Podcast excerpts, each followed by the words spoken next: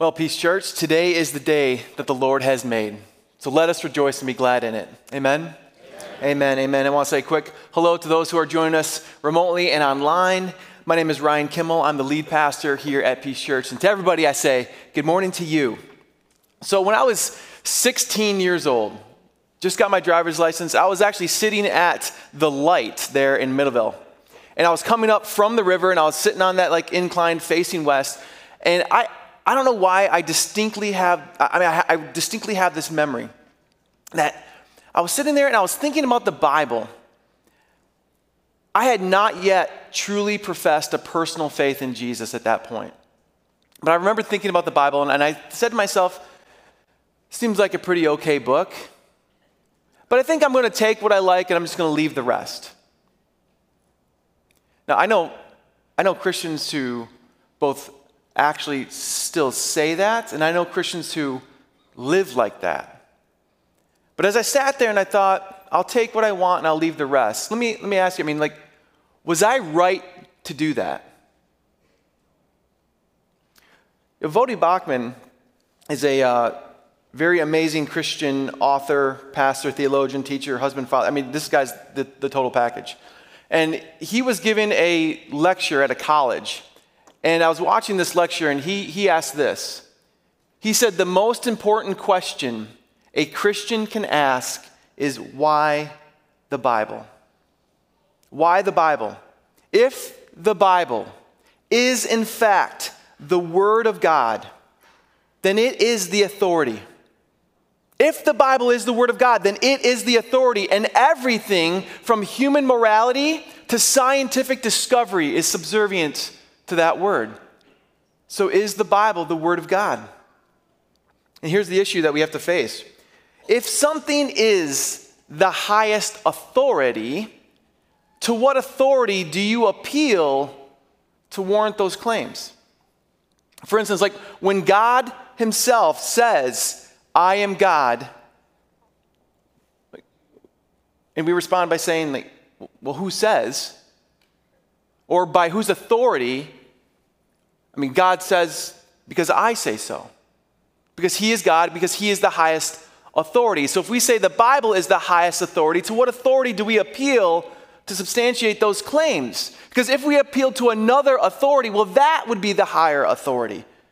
So in a sense, we have to look to the Bible to see if it stands under the weight of its own claims, to see if the Bible is the Word of God. This isn't circular reasoning. We don't want to infer anything upon the Bible that the Bible itself doesn't say about itself. Do you follow me? If you don't, hopefully you will soon. I want to show you a beautiful picture of the interplay of the Bible with itself. Now, what you see here at the bottom is all these little jagged lines down here. Those are all the different chapters of the Bible. And this picture gives you a beautiful representation of how much the Bible speaks about itself, how much it relies upon itself, how much it refers to itself. It is constantly interweaving this same story. And so with this, I'm going to read this morning 2 Timothy chapter 3, verses 16 and 17. I encourage you to turn there in your own Bibles if you have one.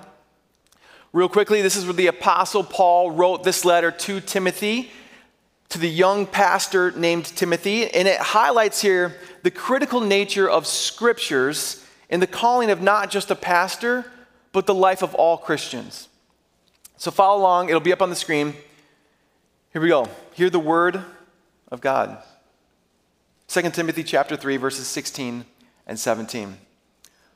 All scripture is breathed out by God and profitable for teaching, for reproof, for correction, and for training in righteousness, that the man of God may be complete, equipped for every good work.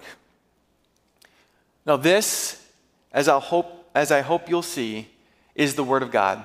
So let's pray, and hopefully we'll see why. Let's pray. Father God in heaven, you spoke reality into existence. By your word, you have established all things. And by your word that we read today, you give us hope. You give us knowledge of salvation through your Son, Jesus. And by it, Lord, you reveal yourself to us through the power of the Holy Spirit. And it's in Jesus' name that we pray these things. And everyone said, amen, amen. So here's the question. Let's start with, what is the Bible? What is this thing that we have in our laps? Simply put, the Bible is the Word of God, compiled from a collection of writings into one book that is inspired, inerrant, and infallible. And because it's those three things, it is authoritative. The Bible did not descend from heaven, leather-bound and printed in China. It was not dictated by an angel to someone sitting in a cave. It was not secretly decoded from gold plates. The Bible sprung from the grassroots of history as God guided writers who wrote in their own language, from their own cultural context. The Bible, it's rather an oddly organic book. But that's our God. He meets us where we are, and he works with who we are. Broken, frail as we are. And we see that the stories of the Bible are unflatteringly honest about the state of humanity and our fallenness into sin. It does not paint a pretty picture for us, but yet through it all, the Bible continually highlights the fact that each person carries with them the weight and the dignity of being made in the image of God, and therefore we all, every single one of us, no matter what creed or religion, all of us bear the image of God and have equal value. The Bible is divided into two primary parts, the Old Testament and the New Testament. Now, testament is just the Latin translation of the word for covenant. We talk about the Old Covenant and the New Covenant. Covenant is to be understood as God's great promise to us and the way that he relates to us by his covenantal promises by which he reveals himself and both pulls us into relationship with himself. He is not just the God of commands and commandments. He is the God of promises and relationships. The Old Testament has 39 different books that tell the turbulent history of God's people and how they keep breaking this covenantal promise. And they do this primarily by not keeping their distinctiveness from the world. They keep breaking these covenantal promises because they keep assimilating into the cultures around them. And yet God sees this rebellion. He sees this constant turning away from his goodness to the ways of the world, and yet he loves them still, and he keeps his promises. The world that they keep giving themselves to is the world that they were meant to be a light to. And this grand story unfolds through historical accounts, through writings of wisdom and poetry and song. This happens through prophecy. But the thread of the Old Testament, that thing that is constantly woven through every story, the thing that ties all these random stories together, is the covenantal faithfulness of God. That God continues to work out his plan for the world, even amidst a people who continually reject him. And with the birth of Jesus Christ, we see the pieces set in motion for the promised new covenant, for the New Testament to be ushered in. Now, Jesus is what the Old Testament points towards, and Jesus is what the New Testament points at. Jesus himself says this in John chapter 5, verse 39. He says, "You search the scriptures because you think that in them you have eternal life, and it is they that bear witness about me." Jesus points to himself. And so the New Testament, we have 27 books that detail the life of Jesus and his new covenant teachings, which go to shape the formation of the Christian church and the Christian faith. Now, the New Testament is a mix also of historical accounts, of organic personal letters. There's parables. There's prophetic revelation. There's even some hymns in the New Testament. The Bible is 66 books. Spanning over 2,000 years. It was written on 3 different continents in 3 different languages. Nearly every different genre of literature is represented, from history to poetry to narrative to prophecy to parables to eyewitness accounts to investigation to personal letters by 40 different authors, people of extreme diverse cultural settings, and by people of various social standing. From kings to prophets to religious leaders to your everyday citizens. The Bible is a book whose historical accounts have been constantly criticized. But with over 1,500 archaeological digs dedicated to the Bible, not one has disproven the Bible's history. In fact, they've only gone to further affirm the biblical accounts. From references to King David, to the governor Quirinius, to the existence of the Hittites, what people first thought the Bible made up, we are constantly discovering to be true historical fact. So let me summarize.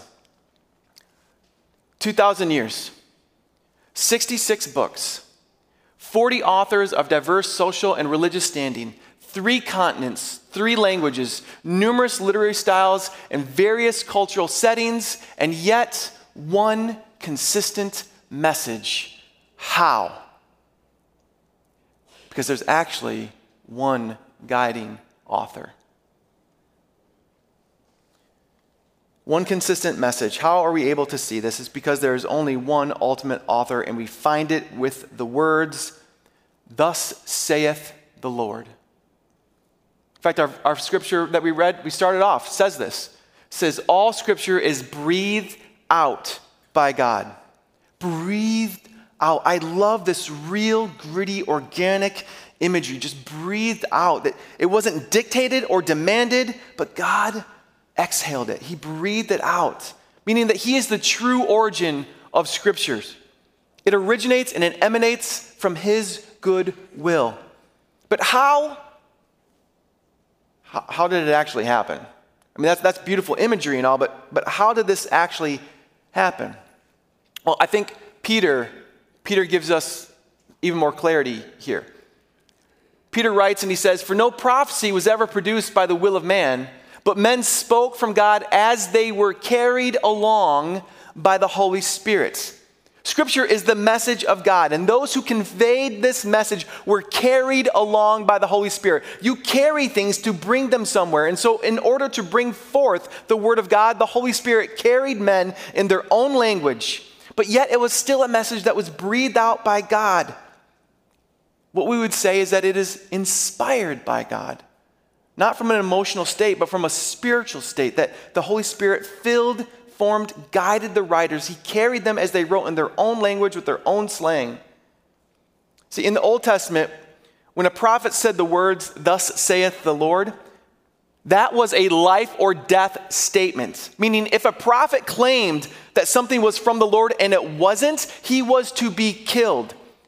A prophet only claim something from the Lord if he was willing to die for it. So God speaks to men, and by his Spirit, he carries them along, and he does this over the course of a couple hundred years with a select people at certain times. But how did it get compiled into what we have here now? I mean, how did we get the Bible? Well, the Old Testament was meticulously passed down through sacred texts throughout the ages because the words proved to be true and proved to be trustworthy accounts of Jewish history and prophecies and peoples. And we know now because of the Dead Sea Scrolls that the complete Old Testament was not just intact before the time of Christ, but the Old Testament that we read here and now is the same one that Christ read from and the same one that generations before him read from. It has not changed. But what about the New Testament? Again, the writers of the New Testament, they sought to write faithful accounts of the life and the teachings of Jesus, faithful instructions to his teachings as the church began to grow after his life, death, and resurrection. But why those 27 books? Why those ones? Well, when we talk about what books are to be included in the Bible, we talk about the term canon. Canon, and not something that fires a cannonball, but canon is the Greek word that just simply meant like measuring rod. It meant reed. So the canon is like the things that need to be measured up to be included. It's the set of criteria which needs to be met in order for writings to be included in the Bible. And they included things like we know who the author was, that it was written by an apostle or a close associate of the apostle. Like, for instance, the Gospel of Mark. Mark was a disciple of Peter himself, so you could say that Mark's gospel is actually Peter's gospel. It was within one generation of the life of Jesus, thus also affirming it was by an apostle and a close associate, that the theology, that the message is consistent, and that there's recognition from the universal church that saw and felt the weight of these as God's inspired word. And so within one generation of Jesus, the New Testament was complete. And these writings were spread to all the churches as the church spread. And this continued for a couple hundred years. But they were consistent with Old Testament, Old Covenant writings. All these writings were. They were faithful to the teachings of Jesus through the apostles. And because they had the power of the Holy Spirit behind them, we continually see how useful they continue to be. And those that books that claim to be from an apostle fell short of having that weight and were quickly removed from history. There is no other book like the Bible, the best-selling book of all time. Dwarfs its next best competitor. There's no other holy book like the Bible in its history, in the length of time for it to be brought to completion. There's no other book with the diversity of authors, or even in the arc of the grand storyline. There is no other book like the Bible. It has no similarity. It has no comparison. You can compare the Vedas, writing of the Hindus, with the writings of Islam. One person saying, this is the word of God, but there's nothing like the Bible. There's no other religious holy book like this. But as the church grew, and as the church spread out, and then as the church became more structured and formalized, the early leaders knew that they had to affirm with one voice which writings held true to the inspiration of the Holy Spirit. A book could not just say, this is from God, and automatically be included in the Bible. Nor did a sinister group of men meet in secret to kick out what books they didn't like and keep the ones that they did. That's not how it worked. I want to read to you a snippet from a book that I had to read in college. It's called Church History in Plain Language. It's great. If you are at all interested in church history, that's the one to read. It says this. It says, the first time that we see a complete written compiled list of the books of the New Testament that we have them today came in an Easter letter in 367 by Bishop Athanasius from Alexandria. Shortly thereafter, councils in North Africa at Hippo and Carthage published the same list. Those were in 393 and 397, respectively. In one sense, of course, Christians created the canon. Their decisions concerning the books were part of history. But in another sense, however, they were only recognizing those writings whose authority were already felt in the churches. The shape of the New Testament shows that the early church's primary aim was to submit fully to the teachings of the apostles. Because remember, they got the commission from Jesus to go into all the world and to teach what he taught. Again, for me, the Bible is an oddly organic book and how it arose through history. But this is also what I love about it, that God guided certain people at certain times to write revelation about himself and his will. That God uses words. Simple, fragile words, yet holding eternal truth. True revelation of love, true revelation of the will of God, but yet fragile words compiled into a book that deteriorates and falls apart. In prep for this message, we asked people to submit questions. Now, some of the questions that we got weren't really dealing with the nature of the Bible. We got some great questions about specifics of theology that I would love to take some time to answer, but that's not the focus of this morning. I'm going to focus on those questions that we got that really dealt with the nature of the Bible, because that's where we want to stay this morning. So given that, let me see what I can answer based on some questions that we got as we compiled these together.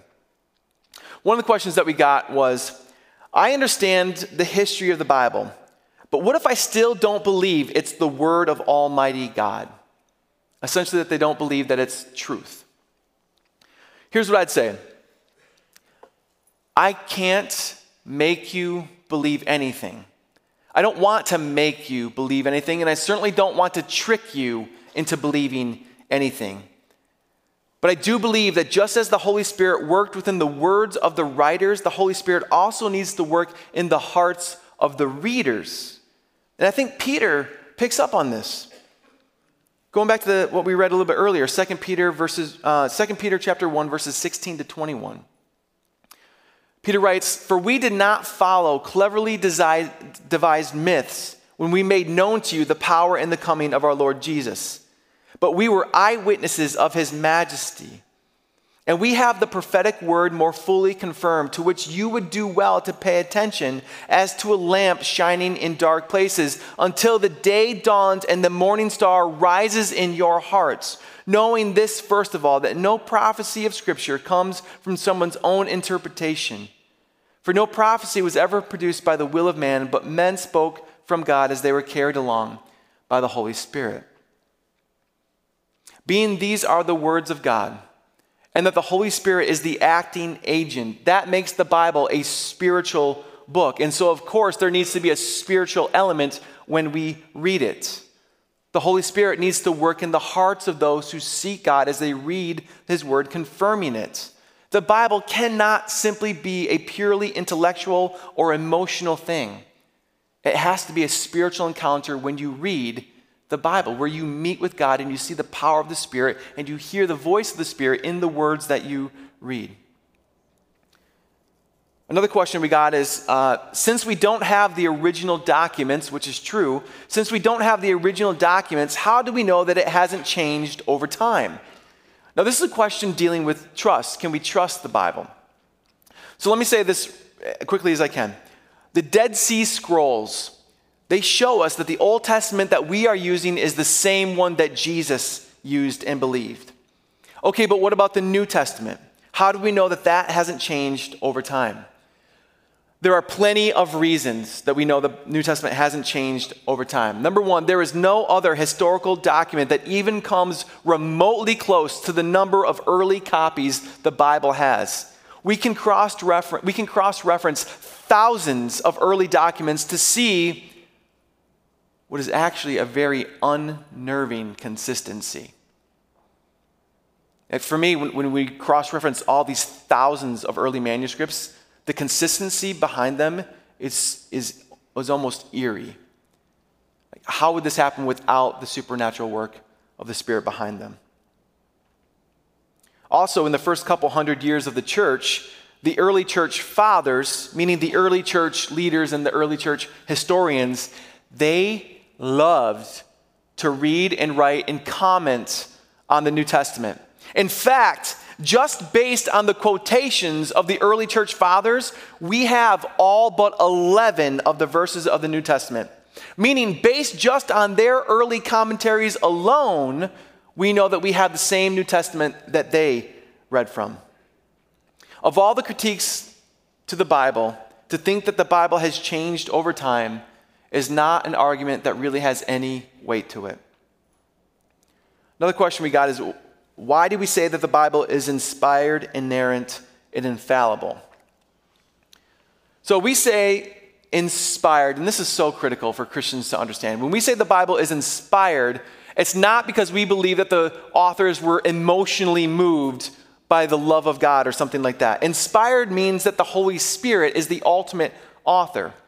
That's what we mean when we say that the writers were carried along by the Holy Spirit, that he inspired, that he filled them, that he formed the writings that came to be known as the Bible. So if God is the ultimate author, then it can have no errors, meaning it's inerrant, meaning it's right in what it accounts for and what it recounts in its intended meaning. Meaning you can't just point to some obscure reference in the Old Testament when it says like something, there was 14,000 Philistines, and say, oh really, there was exactly 14,000? Because if there wasn't, then the Bible's got errors. And that's where you have to understand, like you have to read the Bible in its intended meaning. When it says that, it wasn't meant to give you an exact number. It was to talk about the size of the armies that the Israelites were facing. You have to read the Bible in its intended meaning. In its intended meaning, there is no error. So what about the word infallible? Infallible. To say something is infallible means that it is unbreakable, that it doesn't change or expire or break. And we talk about inerrancy like it's this big grand thing. I mean, listen to me. A phone book can be inerrant. If you don't know what a phone book is, just ask your grandparents. But a phone book can go outdated.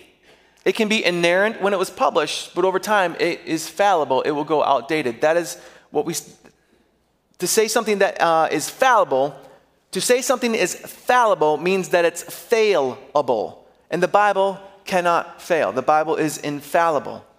Again, it's constantly, historically being proven true.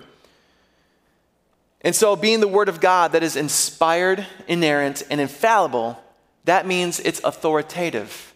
The authoritative Word of God over our life and our faith practice.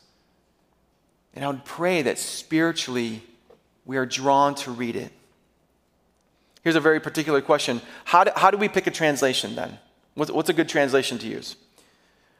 So by way of reference, the Old Testament was written in Hebrew. The New Testament was written in Greek. And throughout, there's sprinkling of Aramaic in there. And so we have to translate the Bible into English. When you translate something, a few things happen. You have to translate the words and the thought being conveyed there. For instance, if you were to translate the New Testament word for word, in the exact order, in the sentence order that we have the manuscripts in, you would basically sound like a drunk Yoda. It'd be very hard to understand. This is where we need to understand the thought that is being conveyed, and we take that thought with the words used and we reconstruct this into an English sentence. If you go too much word for word, again, it's confusing and it's almost unreadable. But if you go just simply thought for thought, well, then you're getting away from the actual words that God used to convey his message. So we have to find this great blend of something that is both word for word, that uses the words that the Bible uses, but also truly conveys the thought behind it. Because remember, God used words to reveal himself. Words are critical. This is why we at Peace Church, we choose to use the English Standard Version. On the word for word, thought for thought spectrum, it leans word for word, but it still encapsulates the thoughts of the writers in a very readable way. And some of you may say, well, can we use other translations? Certainly you can. We're not legalistic about the ESV here. But honestly, I would probably ask you to steer away from paraphrases as your primary source of consuming Scripture. Things like the Message or the Passion, I don't use those for personal study or for preaching. Reading those is kind of like watching a movie instead of reading the book. You kind of get an idea of what's going on, but there's so much more clarity and history when you read the book. You know what I'm talking about, right? That's why I tend to ask to people to stay away from paraphrases. Not that they can't be helpful or useful in their own right, but we have to remember that God used words. So we have to make sure that we're reading the right words. With those paraphrases, there is no translation by a committee poring over the syntax and the words and the language being used. These were simply written by one person trying to capture something about these writings. Some of you might say, well, that sounds very confusing. Then why don't we just go back and read the good old King James? Well, aside from the fact that we don't speak in the King James English, since the King James was translated in the 1600s, over the past 400 years, we've actually found, through digging and archaeology, we've found older manuscripts than what the King James translation was based on.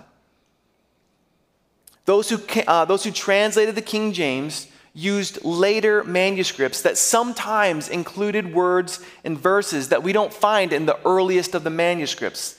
That's why sometimes you'll see the King James have verses that later translations have taken out.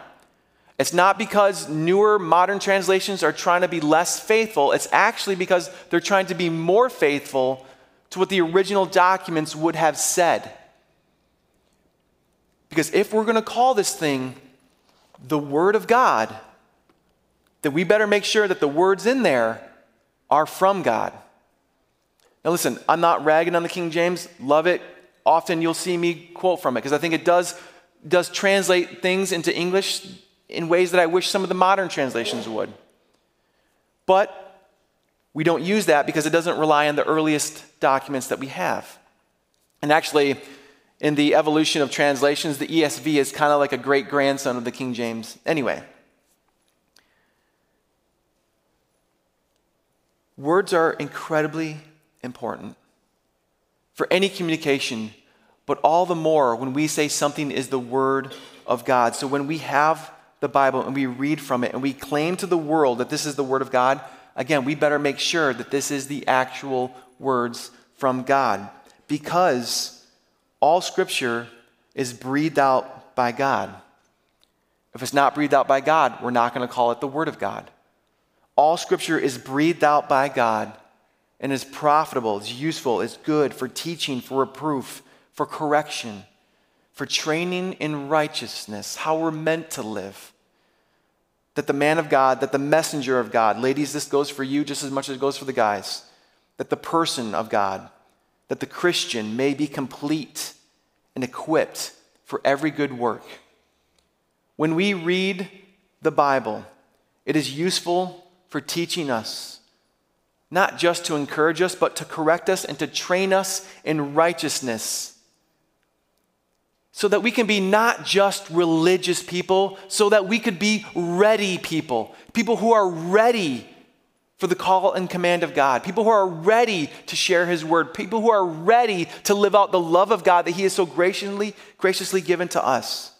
And this comes when we read the Bible, and the Holy Spirit who inspired it also makes it alive in our hearts. It is a spiritual act and it is a spiritual encounter. And so when we read the Bible, when you read the Bible, treat it as that moment, that holy moment. That's why here at Peace, Scripture reading is important for us. We'll say, here's the word of the Lord. Here's the word of the Lord. And we'll read a Scripture. And then when we're done, we'll pray over it. God bless the churches that are faithful ministering, that maybe weave Scripture throughout their message. But for us, Scripture is going to be centralized.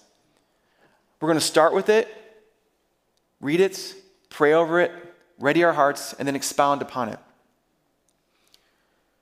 I mean, that's where we have to just ask ourselves. I mean, like, if you have your Bible, would you mind just grabbing it? Go ahead, use your phone too, if that's what you got. I mean, I'll just hold this thing for a moment. It is kind of overwhelming how underwhelming this thing is. In the sense that this is a book. It weighs as much as any other book on my shelf. I mean, I've had this one since I think 2010. It's starting to fall apart already. It just seems like such a fragile thing. Like this, if this is the Word of God, shouldn't it be like written on the side of a mountain or something? But yet this is how God works. This is how our God works. He uses broken, frail things to convey His message. Us. And this thing that will deteriorate.